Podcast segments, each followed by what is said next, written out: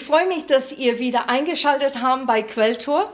Mein Thema heißt heute zwei Männer, zwei Wege. Und zwar das erste Mann, auf wem wir sprechen werden, heißt Petrus. Der war eine Jünger Jesus. Viel wissen wir nicht so über Petrus, außer dass er vorher Simon gehießen hat oder auf Hebräisch Simeon. Der lebte oder kam ursprünglich aus Bethsaida mit seinem Bruder Andreas. Wir wissen, dass sein Vater Johannes hieß, weil Jesus ihn Sohn von Johannes nannte. Und wir wissen auch, dass Petrus verheiratet war, hat eine Schwiegermama gehabt und lebte mit seinem Bruder in Kapernaum in ein Haus. Wir wissen nicht, wie alt er war, und wir wissen auch, dass die Schwiegermutter geheilt worden ist von Jesus und deshalb wird sie erwähnt in der Bibel. Was ich interessant finde, ist in Matthäus 16, Vers 17, Jesus spricht ihn an in dieser Aramäisch und sagt Bar Jona. Bar Jona bedeutet Sohn von Jona oder Sohn von Johannes. Und ich möchte, dass ihr das Wort merkt, weil wir kommen später auf das zurück. In Lukas 22, Vers 34 beschreibt, wie Jesus die übrigen zehn Jünger beruft und dabei Simon den Namen Petrus gibt. Und da kommt dieser Wechsel von den Namen. Petrus bedeutet in Griechisch ein kleines Kieselstein oder ein Naturstein. Und Simon bedeutet ein Schilf oder ein Rohr. Und in Aramäisch oder Hebräisch bedeutet Petrus aber ein Felsen oder ein Felsspitze. So, es hat eine andere Bedeutung als nur eine kleine Kieselstein. Wobei die Kieselstein gefällt mir, wenn wir in Gott sind, dann sind wir so ein Stein, der zu der große Fels in der Brandung stehen kann. Nach aller Evangelien war Petrus eine Führungsfigur. Der steht ganz nah dran mit Jakobus und Johannes, wird er auch erwähnt und man nimmt davon natürlich ähm, die Geschichte mit, wie Jesus nahstand an diese drei Männer im Besonders. Und in Markus 9, Vers 2 sehen wir, wie Jesus nimmt diese drei Männer auf einen Berg und offenbart seine Göttlichkeit. Und bekannt wird diese Geschichte als der Verklärung Christi oder der Verklärung Jesus. Und warum? Weil Jesus so zu leuchten beginnt, als er auf diese Berge ist und redet mit Mose und Elia. Sie begleiten Jesus auch in den letzten Schritten und Stunden seines Lebens im Garten Gethsemane. Und jetzt kommen wir zu dem Beruf von Petrus und auch sein Bruder Andreas. Die waren Fischer am See Genezareth. Und im Markus 1, Vers 16 sehen wir, wie Jesus am Ufer steht und ruft ihn und sagt, folge mir nach. Und was die tun, die lassen die Netze fallen und die folgen Jesus nach. So, vom Fischer zu Student, da würde man denken, oh weie, was für eine Degradierung. Aber das stimmt nicht. In der Zeit, wenn ein Rabbi dich rufte mit diesen Worten, folge mir nach, es beinhaltete so viel mehr als nur, komm mit mir mit. Es beinhaltet, ich sehe der Potenzial in dein Leben und die Fähigkeit, eine Rabbi eines Tages zu werden wie ich. Und das ist kein Wunder, warum Petrus und Andreas einfach die Netze fallen lassen und folgen ihn so begeistert nach. Jesus sah Potenzial und das liebe ich an Jesus. Er sieht was, was wir manchmal nicht sehen, gleich vorneweg in unser Leben. Aber wir wissen anhand einiger Bibelversen in die Bibel, dass Petrus sehr impulsiv war. Und nicht nur das, sondern manchmal auch unbeherrscht war. Und habt ihr es gewusst? Und jetzt kommen wir zu diesem Wort wieder, Bar Jona. Es bedeutet nicht nur der Sohn von Johannes, sondern das Adjektiv von Bar Jona bedeutet unbeherrscht und auch impulsiv. Das finde ich so interessant. So, Jesus wusste ganz genau, du bist nicht nur der Sohn von Johannes, sondern du bist auch Petrus impulsiv und unbeherrscht manchmal. Und so rufe ich dich jetzt, weil ich das kenne. Aber Jesus hat etwas positiv darin gesehen. Jesus liebte seine Leidenschaft, weil was mit Impulsivität kommt, diese spontane, diese unbeherrschte, kommen echte Emotionen. Und Jesus liebte das an Petrus. Er war spontan, er ging gerne seine Gefühle nach, bevor er dachte. Und interessant, dass sein Name Simon Schilf hieß, weil Schilf ist so eine Gewächs, der im Wasser biegt und weht mit dem Wind. Wisst ihr, dass unsere Stärken auch unsere Schwächen sein können? Ich gebe ein ganz anderes Beispiel. Ordnungsliebende Menschen, die sind grandios. Die haben Rechnungen und Zetteln und die tun das gleich rein in ihre Ordner, Schublade. Die wissen ganz genau, wo das ist. Wenn du denen fragst, dann können die sofort das abliefern und dir zeigen, wo der Rechnung ist oder der Zettel, das die geschrieben haben. Der Nachteil, diese Schwäche in dieser Ordnungslieben ist natürlich keine Flexibilität zu haben, sondern ganz akribisch, es muss genau getaktet an dem Tag sein, dass man diese Rechnung abgibt, dass man genau das in der Ordner tut und das genau so muss den Tisch oder wo man arbeitet so aussehen. Und so war das aber im Petrus-Fall. Er sprach sehr schnell, was er dachte. Er ging immer leidenschaftlich mit, aber machte dadurch einige Fehler. Aber dennoch konnte Gott ihn nutzen. Gott schenkte Petrus seine Offenbarung und er war mutig genug, dies auszusprechen. Und das sieht man, wo Jesus fragt seine Jünger, wer denkt ihr, dass ich sei? Und die haben dann gesagt, nix, außer Petrus. Petrus hat geantwortet, Du bist der Sohn Gottes, du bist der Messias. Er hat es richtig erkannt. Mit dieser Impulsivität hat Petrus Mut und er spricht Dinge aus, was vielleicht einige denken. Aber diese Gefühle bergen auch die Gefahr in sich. Es hätte sein können, dass als er Jesus verleugnet hat, sich komplett abgewendet hätte oder große Scham empfunden hätte und von sich nicht mehr traut oder gar nicht getraut hat, auf Jesus zuzugehen. Und dank sei Gott, Petrus hat das nicht gemacht. Wir werden jetzt gleich in Johannes 21 ab Vers 4 lesen. Im Morgengrauen stand Jesus am Ufer, doch die Jünger erkannten ihn nicht. Jesus rief ihnen zu, Freunde, habt ihr ein paar Fische zu essen? Nein, antworteten sie. Da forderte er sie auf, werft das Netz auf der rechten Seite des Bootes aus, dann werdet ihr einen guten Fang machen. Sie folgten sein Rat und fingen so viele Fische, dass sie das Netz nicht mehr einholen konnten. Jetzt sagte der Jünger, den Jesus sehr lieb hatte, zu Petrus, das ist der Herr. Kaum hatte Simon Petrus das gehört, zog er sein Obergewand an, das er während der Arbeit abgelegt hatte, sprang ins Wasser und schwamm an das nahe Ufer. Da haben wir es wieder. Petrus mit seiner Impulsivität erkennt, das ist der Messias, springt gleich ins Wasser, weil er will ihn unbedingt zuerst begegnen, unbedingt zuerst berühren und ihn sehen. Ab Vers 15 sehen wir einen ganz, ganz persönlichen Dialog, der stattfindet zwischen Jesus und Petrus. Für mich bedeutet das, dass Jesus für die Menge ist, aber der ist auch für den Eins zu Eins. Du kannst zu ihm gehen als Einzelperson einen Austausch mit ihm führen. Und wir fangen hier an, wo er sagt, im Vers 15, nachdem sie an diesem Morgen miteinander gegessen hatten, fragte Jesus, Simon, Sohn von Johannes, liebst du mich mehr als die anderen hier? Ja, Herr, antwortete ihm Petrus, du weißt, dass ich dich lieb habe. Dann sorge für meine Lämmer, sagte Jesus. Jesus spricht ihn plötzlich mit Simon an. Nicht mehr ist er Petrus, sondern Simon.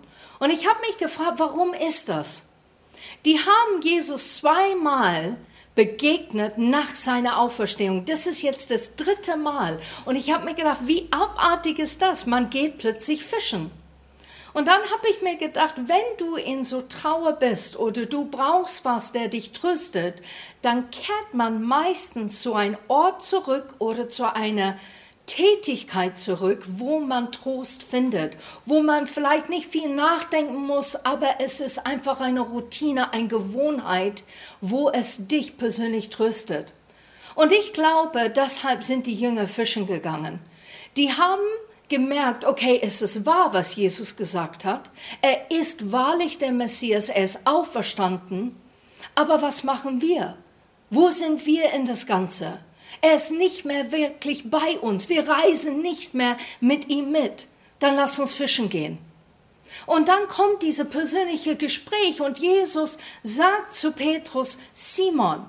Und ich habe mir einfach reflektiert, was sagen Omas oder Patentanten oder Opas und Papas zu ihren Kindern? Die heißen dann nicht mehr bei ihren Namen, sondern die heißen dann Sweet Cakes, Sweet Pea, Schnuffelchen, Bubbits, Wuzzle.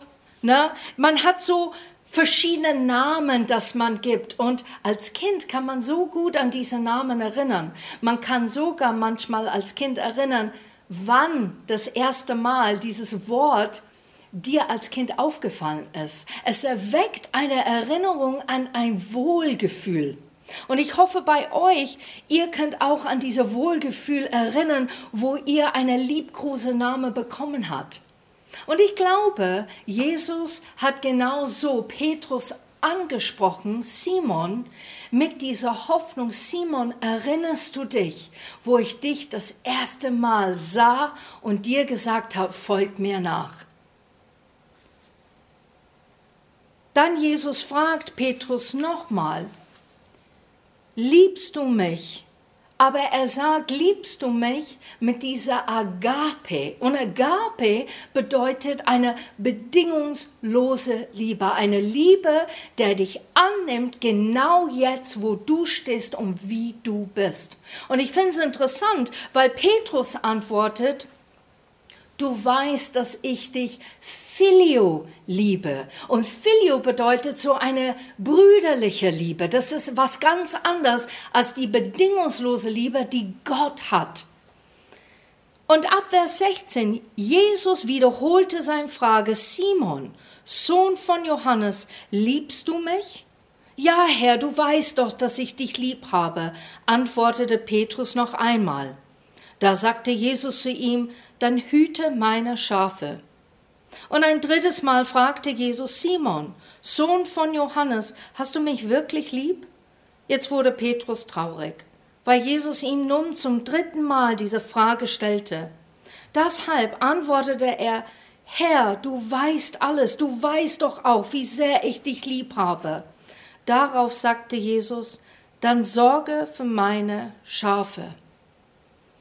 Da gibt es so viel in dieser Passage und ich möchte so gern mit dir das mitteilen. Das erste ist interessant, dass Jesus dreimal sagt, liebst du mich? Dreimal hat Petrus ihn verleugnet.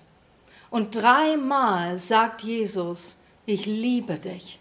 Zweimal sagt er mit dieser bedingungslose Liebe, ich wische weg, was du gesagt hast, mit meiner bedingungslose Liebe. Ich vergebe dir. Das hat keine Haft mehr. Es ist kein Signat oder Symbol an sein Leben. Ah, das ist der Petrus, der ihn verleugnet hat. Er wollte ihn ermutigen, dass man ein neues Start wagen und anfangen kann. Aber Petrus kann nicht wie Jesus, ja, ich liebe dich bedingungslos sagen, weil er weiß, wie fehlerhaft er ist und auch war und weil er nicht Gott ist. Wir können manche Leute bedingungslos lieben. Wir können die auch so bedingungslos annehmen. Wir können es auch erlernen. Aber es ist für uns mit viel Mühe und sehr viel Kraft. Jesus und Gott, das ist für denen leicht. Heilige Geist und der Vater im Himmel, die können es einfach so uns annehmen und lieben, wie wir sind. Und Petrus soll mutig sein, zum Kern von sein selber ankommen und frei werden, endlich frei werden von diesem Schuld, das er mit sich trägt. Der zweite Aspekt, wo er sagt, liebst du mich? Es ist eine Aufforderung, Menschen treu zu behüten und auf sie aufzupassen. Auch zu versuchen, durch Gottes Hilfe und Liebe die Menschen mit seiner bedingungslosen Liebe zu lieben. Petrus bekam ein Hirtenamt. Das ist viel Verantwortung. Und das trägt auch so viel Verantwortung. Und wisst ihr, Jesus hat genau dieses Amt ausgefüllt auf Erden. Und für mich ist das echt eine Ehre. Petrus bekommt eine Position, der Jesus komplett ihn zutraut, wirklich auszufüllen. Seine Motivation war gar nicht, weil er gedacht hat, oh, Jesus ist gekommen, was für eine coole Idee, deshalb sage ich ja, ich liebe dich auch. Es war auch nicht, dass Petrus dann gedacht hat, okay, alles, was Jesus gesagt hat, das stimmte mit der Auferstehung und Erscheinung am See, das hat er alles bestätigt. Deshalb fühlte sich Petrus vielleicht verpflichtet. Oh ja, ich muss dann, ich muss ihn lieben und ich muss Ja dazu sagen. Oder vielleicht aus Tradition oder Schuldgefühl, Petrus dachte, okay, das muss er echt Ja dazu sagen. Aber alle diese Sachen waren nicht der Fall.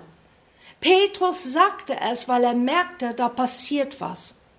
Und wisst ihr was? Petrus hat plötzlich erkannt, was Gnade ist. Er hat es erlebt. Er hat es immer wieder erlebt mit Jesus. Aber wenn du so eine gravierende Fehler machst in dein Leben und jemand kommt und sagt, hey, ich vergib dir, es ist völlig in Ordnung, dann merkst du wirklich, was Gnade wirklich bedeutet für dich persönlich. Du kennst es nicht aus Textbüchern oder aus der Bibel selber, sondern du erfährst es am eigenen Leib. Eine Gnade, die wir später wiedersehen, als Petrus dem Menschen mit Gnade und Liebe dient. Ein Leiter zum Beispiel mit Barmherzigkeit und Verständnis, derjenige, der so führt, aber mit ein starker Bewusstsein, was der rechte Weg ist und resolut genug ist, dran zu bleiben, das ist für mich in meinen Augen ein echt genialer Leiter. Hier geht es um die Beziehung und um die Freundschaft zwischen Jesus und Petrus. Und jetzt komme ich zu meinem letzten, dritten Punkt über diese Erzählungen. Er sagt, liebst du mich? Und der dritte Mal, dass Jesus das sagt zu Petrus, sagt er nicht mehr bedingungslos, sondern sagt er brüderliche Liebe. Und ich glaube, Jesus wollte Petrus zeigen, ich begegne dir, wo du jetzt gerade stehst. Ich antworte jetzt, wie du geantwortet hast und er wusste, wie schwierig es für Petrus war, sich selber bedingungslos zu lieben, wie Gott es tut. Wir kommen zu dem Punkt, wo Petrus fühlt sich missverstanden. Er hat gar nichts begriffen oder nicht diese Ausmaß begriffen, an was Jesus sagte und meinte in dieses Konversation mit ihm. Und deshalb war er nicht nur irritiert, er war verletzt Warum sagt Jesus dreimal zu mir, liebst du mich? Hört er mir nicht zu? Nimmt er mir nicht wahr? Weiß er nicht, was ich jetzt gerade geantwortet habe? Und ich glaube, Jesus hört genau zu. Ich glaube, Jesus wollte nicht nur die Worte herstellen, sondern er wollte tiefer gehen. Er wollte sagen, ich habe mit meiner bedingungslosen Liebe deine Ablehnung zugedeckt. Ich sehe dich und deine Potenzial. Ich traue dir viel mehr zu, als du jetzt gerade von dir selber zutraust. Nach diesem intensiven Gespräch und Austausch kommen wir zu etwas Niedenschmetterndes, was Jesus zu Petrus sagt, ab Vers 18. Ich sage dir die Wahrheit, als du jung warst, hast du dir selbst den Gürtel umgebunden und bist gegangen, wohin du wolltest. Im Alter aber wirst du deine Hände ausstrecken, ein anderer wird dir den Gürtel darum binden und dich dorthin führen, wo du nicht hingehen willst. Damit deutete Jesus an, durch welchen Tod Petrus einmal Gott ehren würde. Dann forderte Jesus ihn auf, folge mir nach. So, die haben diese Gespräch, liebst du mich, ich traue dir was zu, ich gebe dir Hirtenamt, ich deck deine Sünde zu, Petrus, und ich möchte, dass du mir folgst. Aber es kommt mir der Preis. Und der Preis ist nicht was ganz schnell einfach rüberzuschauen, sondern es führt dich am Ende zum Tod. Bist du bereit, ein Martyr, ein Märtyr zu sein für mich? Und es ist keine schöne Nachricht, aber Petrus ist gewachsen und man merkt, dass ihm das wert ist, Gott zu folgen, egal was kommt. In dieser Konversation davor merkt er, etwas passiert in sein Herz. Und du siehst, was passiert ist, weil in die kommenden Kapitel und auch in der Apostelgeschichte erlebst du, wie Petrus wirklich seiner Berufung nachgeht, dass er Jesus nicht verleugnet, dass er Menschen heilt durch die Kraft Gottes und dass er Leben hervorspricht im Menschensleben. Er hat Vergebung erlebt und eine zweite Chance bekommen. Obwohl wir manchmal so eine Erkenntnis selber haben über Gott, und wir erleben dann plötzlich einen Durchbruch. Wir sind so bewegt, unser Herz ist so weich. Gott hat etwas hineingesprochen in dem Moment. Und wir denken, boah, super, jetzt habe ich es erkannt. Bedeutet aber längst nicht, dass alle unsere Fehler und Schwächen, die wir immer noch haben, auszutüfteln und dran zu arbeiten, plötzlich weg sind. Und das erleben wir gleich im Vers 20 bis 22. Das finde ich so herrlich. Petrus sagt und fällt gleich in eine alte Muster zurück und sagt, ja, was ist mit derjenige, der neben dir sitzt? Was wird aus sein Leben?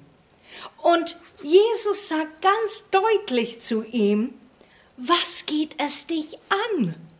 Folge du mir nach. Schau nicht links oder rechts, schau nicht, was die anderen machen oder ob es denen besser geht oder ob jetzt gerade die noch mehr bekommen als du.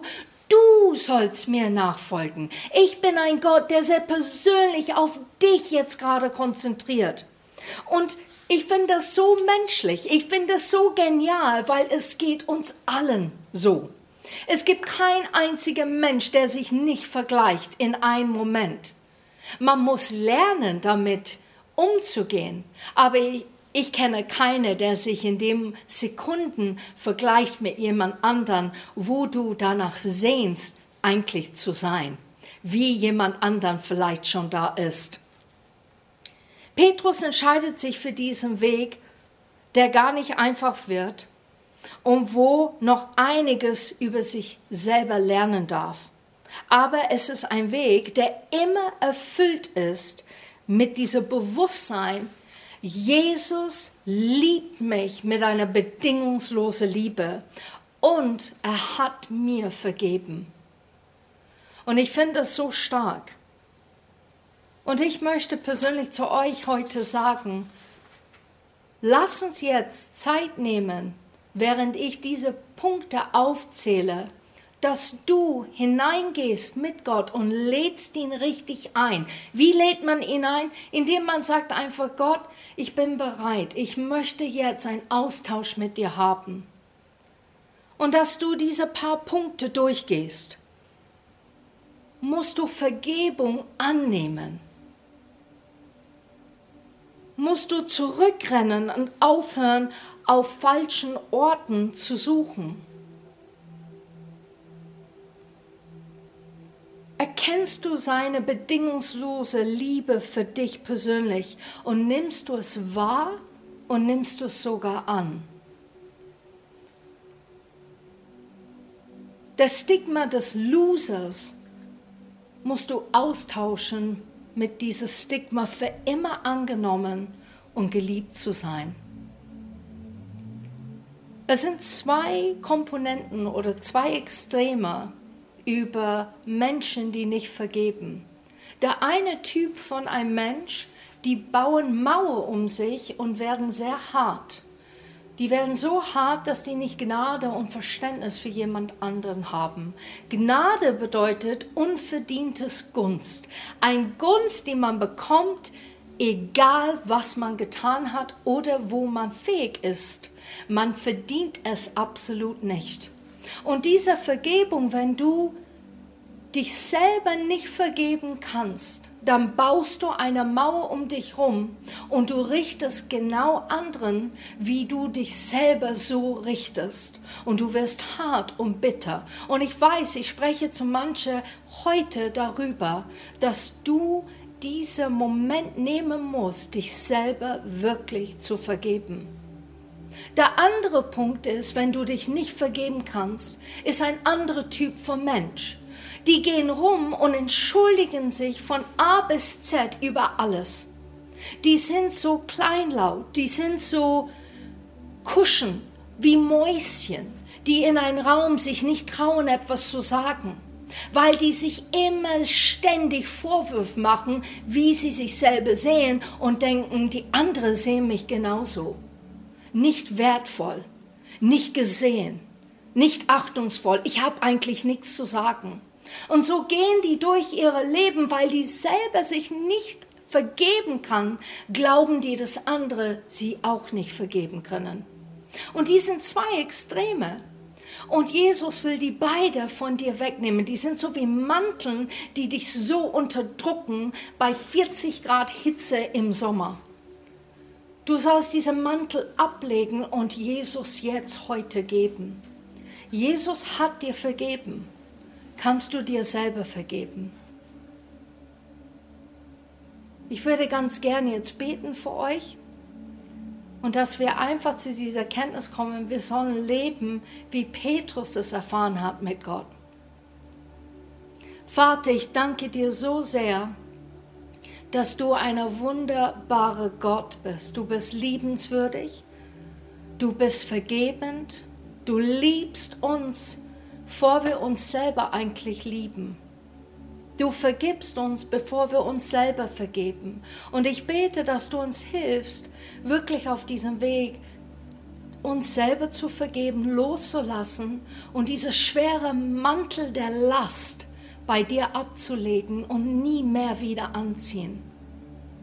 Ich danke dir für deine Güte und deine Bestätigung in dein Wort, wo du immer wieder uns zeigst, wie liebenswert wir sind und wie fähig wir sind und was für Potenzial wir in uns tragen, genau wie bei Petrus. Amen. Schön, dass ihr eingeschaltet haben heute. Nächste Woche geht es über ein Männerprofil, der anders ist und auch über welche Wege wir gehen können, weil wir plötzlich zwei Männer angeschaut haben. Alles Gute euch.